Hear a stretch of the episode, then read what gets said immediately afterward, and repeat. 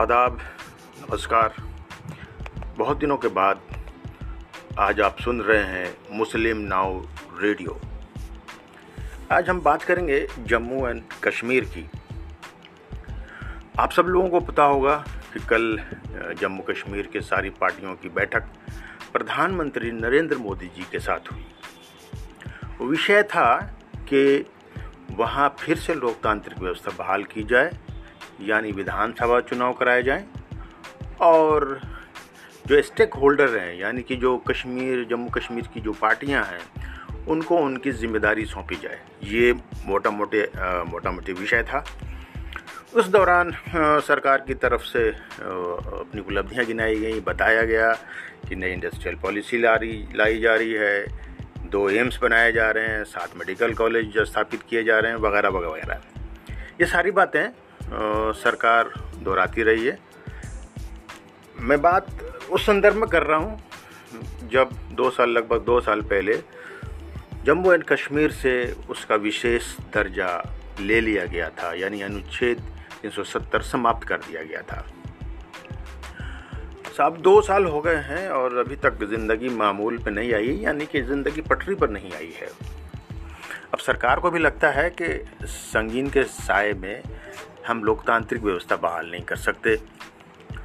Meeting के बाद जो दो पेज का मीडिया रिलीज़ जारी हुआ है, उसमें भी ये साफ़ तौर से माना गया है कि बगैर स्थानीय नेतृत्व के सिर्फ़ सुरक्षा बलों की बदौलत लोकतांत्रिक व्यवस्था वहाँ बहाल नहीं की जा सकती। वहाँ के लोगों का विश्वास नहीं जीता जा सकता। दो सालों के बाद ये हम ये इस तरह से कह सकते हैं कि ये गंभीर पहल है, अच्छी पहल है, पर क्या ये काफ़ी है? मेरे ख्याल से जनप्रतिनिधि के साथ साथ उन लोगों से भी बात करनी चाहिए।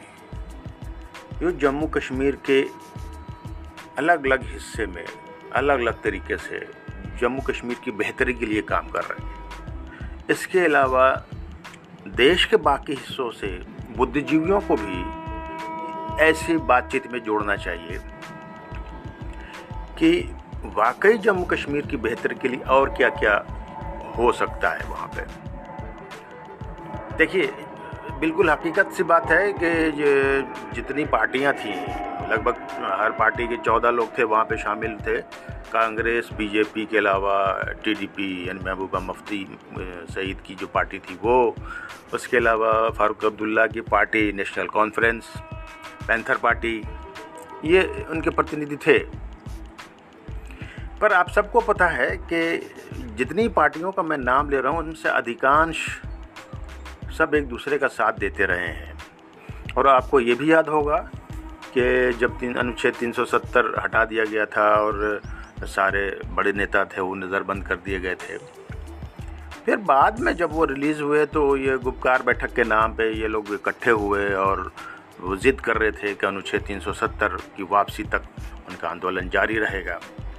कल की जो बैठक हुई, उसमें से उन उन सब के सुर बदले हुए थे। यानी सुर ही नहीं थे, वो बात अब यूँ समझें कि महबूबा मुफ्ती ने जो बयान दिया था, वो वैसे बयान वो पहले भी देती रही कि पाकिस्तान से भी बात होनी चाहिए। पाकिस्तान से क्यों बात होनी चाहिए वह तो वही बताएँगी।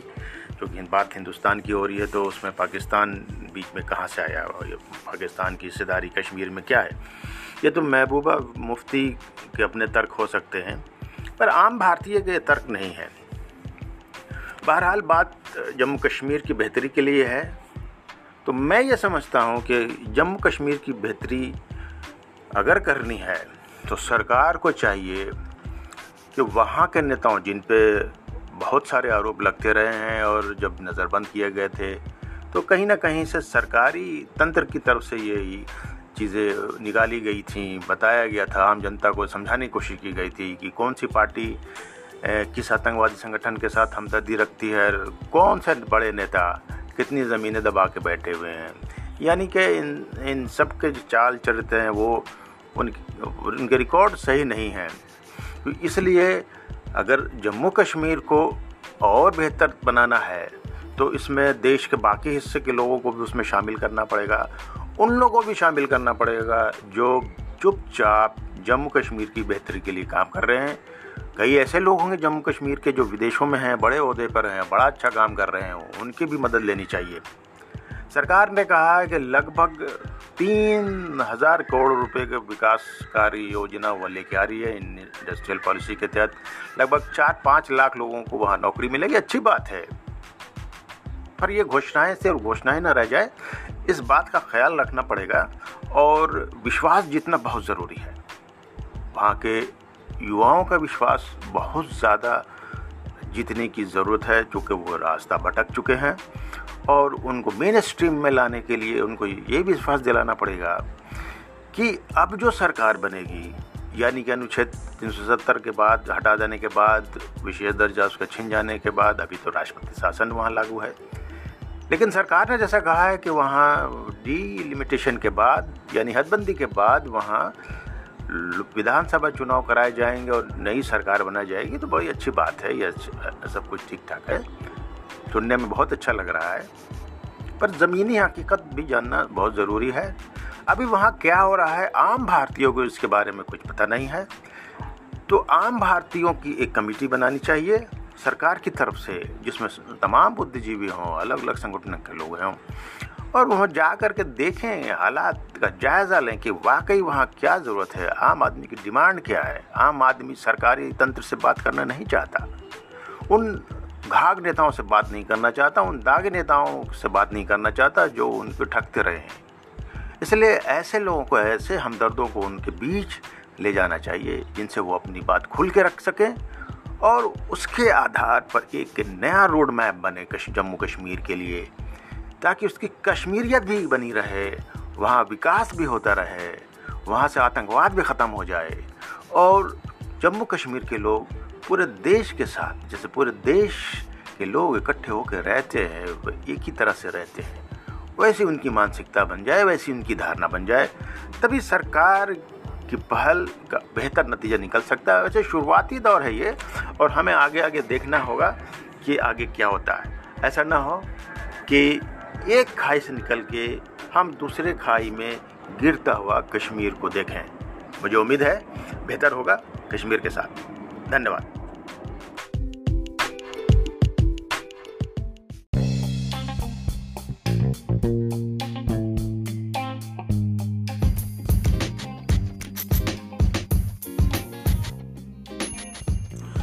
नमस्कार, आप सुन रहे हैं मुस्लिम नाव रेडियो। इत्तफाक है कि आप दूसरी बार भी जम्मू कश्मीर की ही बातें सुनेंगे। दो दिन पहले जब मैं आपसे मुखातिब हुआ था तो जम्मू कश्मीर में लोकतंत्र की बहाली के मुद्दे पर बातचीत हुई थी। आज बात करेंगे कि कल ड्रोन से जो जम्मू के एयरफोर्स बेस पे हमला हुआ, वो कितना गंभीर है और आगे किस तरह की चेतावनी, किस तरह के संकेत दे रहा है। यह निश्चित है कि ड्रोन को लेकर के आतंकवादी जम्मू एंड कश्मीर में अपनी एक्टिविटी बढ़ा चुके हैं और 18 2018 2019 के बीच में ऐसे संकेत मिले थे कि पाकिस्तान में जो पलने वाले आतंकवादी हैं, वो जम्मू कश्मीर को डिस्टर्ब करने के लिए, अशांति फैलाने के लिए ड्रोन से हमला कर सकते हैं, ड्रोन का इस्तेमाल कर सकते हैं और वो कर रहे थे। पुलवामा के बाद जब सख्ती बढ़ी बॉर्डर पे हिंदुस्तान ने जब अपनी सख्ती बढ़ाई तो ड्रोन का इस्तेमाल किया जाने लगा, आतंकवादियों की तरफ़ से और सुरंग का इस्तेमाल करने लगा इस्तेमाल किया जाने लगा। सुरंग के ज़रिए घुसपैठिए आया जाया करते थे और पिछले दो सालों में काफ़ी मात्रा में सुरंग के ज़रिए ड्रग्स पहुँचाने का मामला प्रकाश में आया है। पंजाब में भी ऐसे सुरंग पकड़े गए थे हाल में। ड्रोन का इस्तेमाल इधर लगातार बढ़ रहा है। अभी करीब पंद्रह दिन पहले भी जो बॉर्डर के गाँव थे, उन्होंने दिल्ली स्थानीय पुलिस, यानी कि जम्मू कश्मीर की पुलिस को सूचना दी थी, मिलिट्री को सूचना दी थी कि रात में कुछ चमकती हुई चीज़ देखी गई थी और उतरते हुए देखी गई थी। बाद में छानबीन की, हालाँकि बरामद तो कुछ हुआ नहीं था, लेकिन इससे पहले कई ऐसे मामले आ चुके हैं जिसमें हथियार, भारतीय रुपये ड्रोन के ज़रिए पाकिस्तान से हिंदुस्तान में गिराए गए थे, वो बरामद किए गए थे। और कहा जा रहा है कि 2019 में जो अब पाक अधिकृत कश्मीर है, उसमें 150 के करीब आतंकवादियों को ट्रेन किया गया था, ख़ासतौर से ड्रोन उड़ाने के लिए। और कहा जा रहा था कि उनके पास पाँच ड्रोन भी हैं, जो कंट्रोल होते हैं, लगभग तीन किलोमीटर दूर से। और वो तीन से पाँच किलो के आसपास कोई भी सामान उठा के ले जा सकते हैं और तीन से पाँच किलोमीटर दूर तक वो उड़ सकते हैं। इसका खुलासा 2019 में एक आतंकवादी मुठभेड़ के बाद पूछताछ में यह बातचीत उस वक्त गुलाब सिंह शायद डीजीपी थे और उन्होंने सब बातें कही थी और कहा था कि हिजबुल मुजाहिदीन के लोगों ने कश्मीर में बैठक की थी और उस बैठक में ड्रोन के इस्तेमाल पे ज़ोर दिया गया था। जब तक ये ड्रोन हथियार और भारतीय रुपये गिराने के लिए इस्तेमाल किए जा रहे थे, तब तक तो ख़तरा थोड़ा दूर से दिख रहा था। लेकिन कल जो हुआ, जम्मू के एयरफोर्स बेस पे जिस तरीके से बारूद गिराए गए, वो वाकई अब चिंता बढ़ाने वाले हैं। और ये उम्मीद की जा रही है कि अब इसके बाद सख्ती की जाएगी। हालाँकि ड्रोन के इस्तेमाल पे भारत भी लगातार इस पर विचार कर रहा है। लेकिन ये थोड़ी चिंता बढ़ाने वाली बात है कि आतंकवादियों के पास ड्रोन आ गया है और ड्रोन जो है, चूँकि उसकी रफ्तार और वो बहुत नीचे बहुत ज़्यादा उसकी रफ्तार भी होती है और वो नीचे नीचे वो उड़ सकता है। तो इसलिए भी खो ख़तरा जो है सो बढ़ रहा है। तो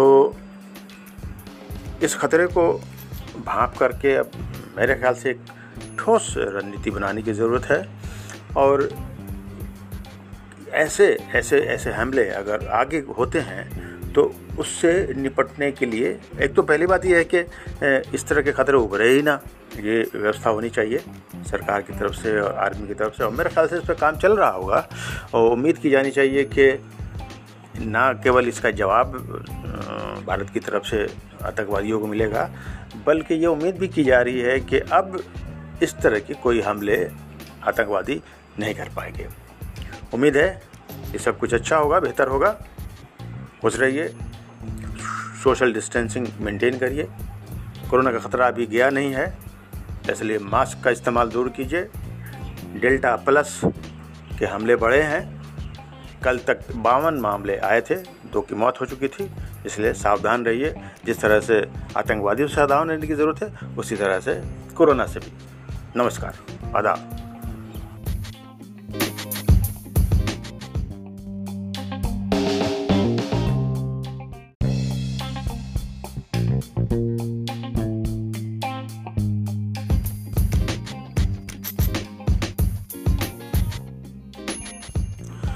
नमस्कार, आप सुन रहे हैं मुस्लिम नाव रेडियो।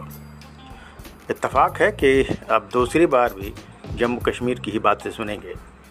दो दिन पहले जब मैं आपसे मुखातिब हुआ था तो जम्मू कश्मीर में लोकतंत्र की बहाली के मुद्दे पर बातचीत हुई थी। आज बात करेंगे कि कल ड्रोन से जो जम्मू के एयरफोर्स बेस पे हमला हुआ, वो कितना गंभीर है और आगे किस तरह की चेतावनी, किस तरह के संकेत दे रहा है। यह निश्चित है कि ड्रोन को लेकर के आतंकवादी जम्मू एंड कश्मीर में अपनी एक्टिविटी बढ़ा चुके हैं और 18 2018 2019 के बीच में ऐसे संकेत मिले थे कि पाकिस्तान में जो पलने वाले आतंकवादी हैं, वो जम्मू कश्मीर को डिस्टर्ब करने के लिए, अशांति फैलाने के लिए ड्रोन से हमला कर सकते हैं, ड्रोन का इस्तेमाल कर सकते हैं और वो कर रहे थे। पुलवामा के बाद जब सख्ती बढ़ी बॉर्डर पे हिंदुस्तान ने जब अपनी सख्ती बढ़ाई तो ड्रोन का इस्तेमाल किया जाने लगा, आतंकवादियों की तरफ़ से और सुरंग का इस्तेमाल करने लगा इस्तेमाल किया जाने लगा। सुरंग के ज़रिए घुसपैठिए आया जाया करते थे और पिछले दो सालों में काफ़ी मात्रा में सुरंग के ज़रिए ड्रग्स पहुँचाने का मामला प्रकाश में आया है। पंजाब में भी ऐसे सुरंग पकड़े गए थे हाल में। ड्रोन का इस्तेमाल इधर लगातार बढ़ रहा है।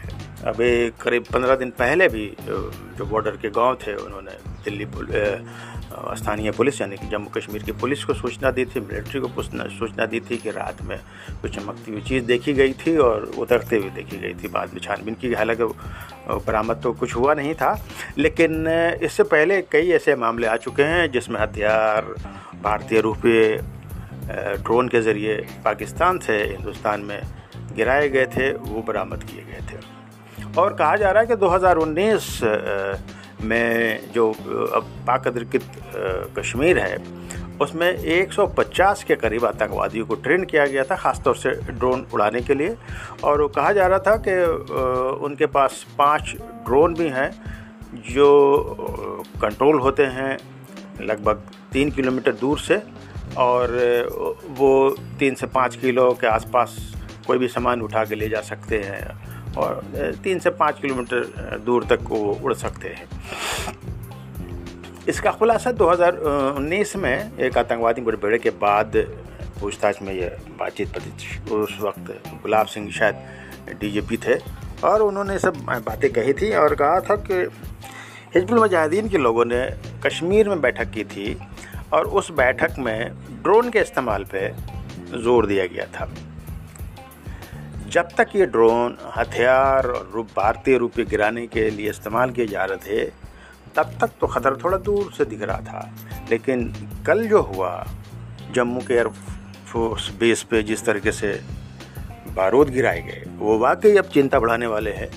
और ये उम्मीद की जा रही है कि अब इसके बाद सख्ती की जाएगी। हालाँकि ड्रोन के इस्तेमाल पे भारत भी लगातार इस पर विचार कर रहा है। लेकिन ये थोड़ी चिंता बढ़ाने वाली बात है कि आतंकवादियों के पास ड्रोन आ गया है और ड्रोन जो है, चूँकि उसकी रफ्तार और वो बहुत नीचे बहुत ज़्यादा उसकी रफ्तार भी होती है और वो नीचे नीचे वो उड़ सकता है। तो इसलिए भी खो ख़तरा जो है सो बढ़ रहा है। तो इस ख़तरे को भाप करके अब मेरे ख्याल से एक ठोस रणनीति बनाने की ज़रूरत है। और ऐसे ऐसे ऐसे हमले अगर आगे होते हैं तो उससे निपटने के लिए, एक तो पहली बात यह है कि इस तरह के खतरे उभरे ही ना। ये व्यवस्था होनी चाहिए सरकार की तरफ़ से और आर्मी की तरफ़ से। और मेरे ख्याल से इस पर काम चल रहा होगा और उम्मीद की जानी चाहिए कि ना केवल इसका जवाब भारत की तरफ़ से आतंकवादियों को मिलेगा, बल्कि ये उम्मीद भी की जा रही है कि अब इस तरह के कोई हमले, आतंकवादी नहीं कर पाएँगे। उम्मीद है कि सब कुछ अच्छा होगा, बेहतर होगा। खुश रहिए। सोशल डिस्टेंसिंग मेंटेन करिए। कोरोना का ख़तरा अभी गया नहीं है, इसलिए मास्क का इस्तेमाल दूर कीजिए। डेल्टा प्लस के हमले बढ़े हैं। कल तक बावन मामले आए थे, दो की मौत हो चुकी थी, इसलिए सावधान रहिए। जिस तरह से आतंकवादियों से सावधान रहने की ज़रूरत है, उसी तरह से कोरोना से भी। नमस्कार, आदाब।